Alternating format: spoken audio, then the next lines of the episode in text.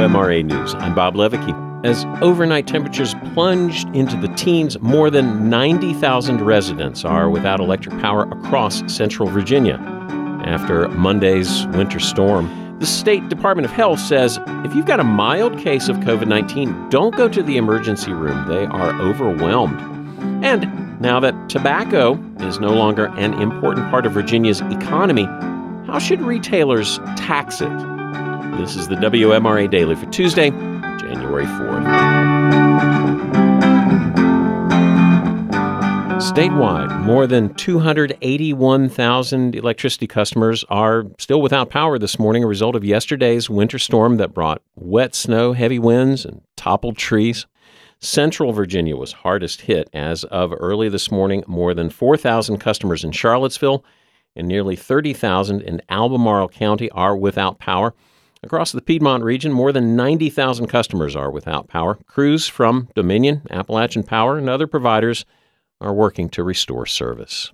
The Virginia Department of Health is closing all community vaccination centers statewide on Tuesday due to uh, yesterday's storm and bitterly cold temperatures.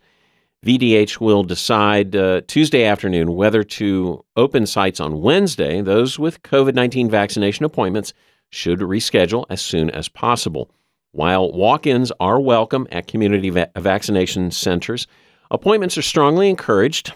To sign up to get the shot or a booster, go to vaccinate.virginia.gov or call 877 VAX-IN-VA. Meanwhile, VDH says don't go to the hospital emergency room if you have or suspect you have a mild case of COVID 19 or some other non serious illness. That's because hospital emergency departments are currently overwhelmed. VDH says most individuals who contract COVID 19 can effectively recover from their illness at home, especially if they're vaccinated, or by seeking primary care treatment or advice from their primary care provider. Starting this week, Virginia residents, including children who are undocumented, can apply for state issued ID. Delegate Elizabeth Guzman proposed the bill during the 2021 legislative session. This was a privilege that residents of Virginia had prior to 2003.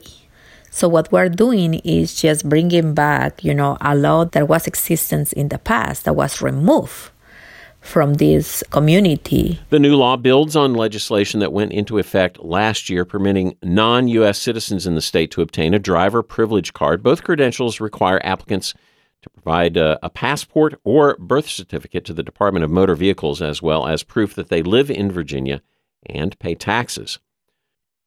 Virginia Attorney General Mark Herring and two other Democratic attorneys general want to revive a lawsuit that would force the federal government to recognize Virginia's 2020 vote to ratify the Equal Rights Amendment and add it to the Constitution.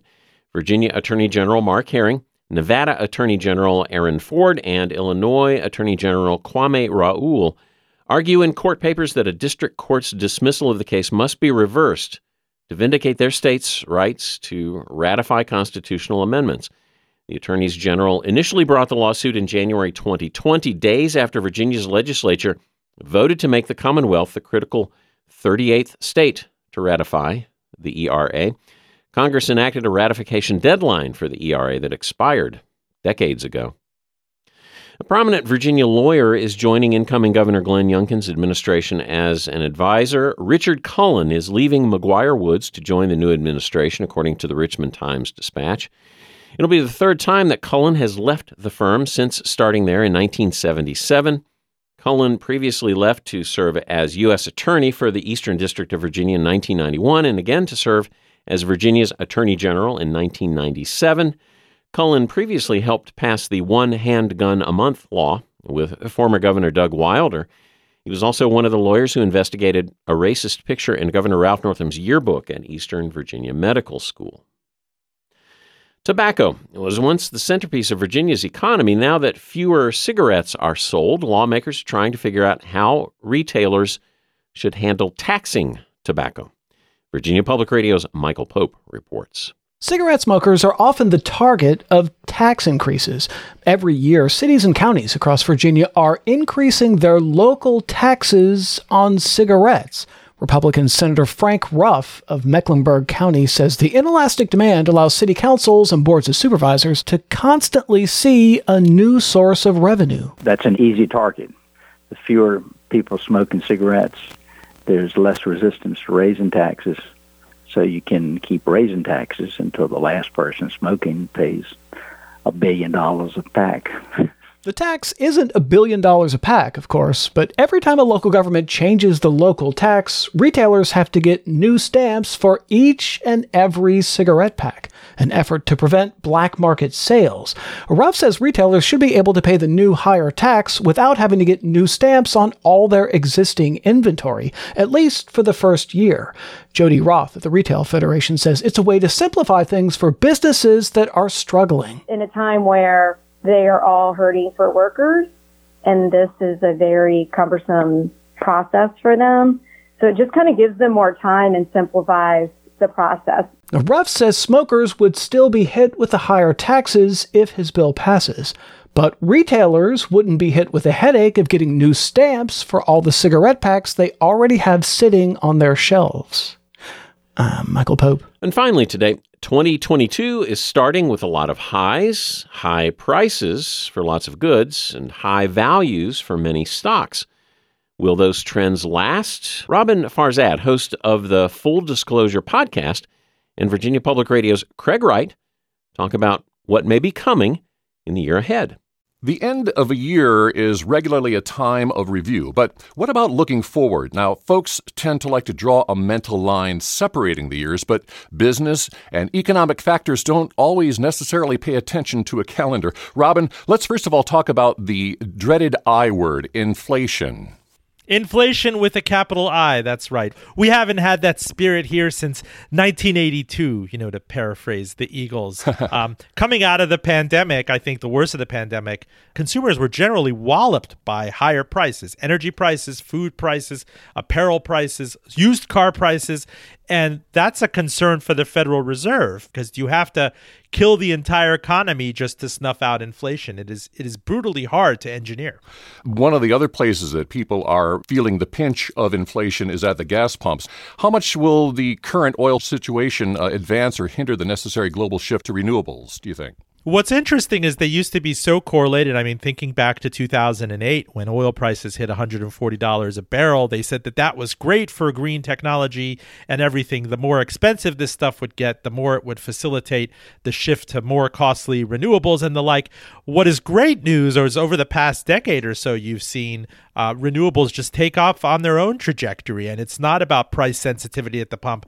I mean, Elon Musk and Tesla are not out there banging the table on gas prices. They're trying to sell you a superior car, a mm-hmm. faster mm. car with fewer parts that you could just plug in. So I find that it's interesting that this used to make the case for a faster shift to renewables, and now it's kind of more of a sideshow, however painful it is at the pump. The markets rolled on with the most sustained gains since the late 90s. Roben, can this go on? I wish I knew. I know that I have this uncomfortable feeling uh, of, of weightlessness whenever everything can be uh, taken public in the stock market, whenever you have a situation unprecedented like this, where we have four or five companies worth north of a trillion dollars and stock market valuations and are, are so high and rich to the likes that we haven't seen since 1999 and 2000, you know what happened after that. And of course, look, Alan Greenspan cited irrational exuberance famously at the end of 1996, and it took four years for that prophecy to come to fruition. So we never know when something like this can end, but sometimes it pays to be more conservative when everybody left and right is talking about crypto and Tesla and risk at cocktail parties. Back when we were having cocktail parties, Craig. we may not be having cocktail parties, but we do still have to get to the grocery store where people are still finding lots of empty shelves. Have we learned anything during COVID about the supply chain? Uh, I think that companies are rethinking uh, methods that were kind of tried and true business school. You know, be very super lean, don't keep any inventory. Now, suddenly, inventory and warehouses and uh, uh, extra margin for error and room for safety is all the rage, and um, you can't be caught like like I think these toilet paper manufacturers mm-hmm. were for most of 2020. But even the used car market right now, you're seeing uh, many used car prices uh, soar ahead of what these cars were selling for new. Uh, and did we know that the car manufacturers were that susceptible to chip technology exported from Taiwan? I think there's a big rethink about um, husbanding inventory and keeping more than enough inventory to guard against shocks like the one we're feeling right now. It should be a most interesting year. We've been speaking with Roben Farzad. He is, of course, the host of Public Radio's podcast Full Disclosure, an author and regular contributor to NPR, MSNBC, and C SPAN. I'm Craig Wright. Roben will look forward to talking with you again next week. Thank you, Craig. For WMRA News, I'm Bob Leweke. Thanks for listening. Stay safely connected, and I hope you enjoy your Tuesday.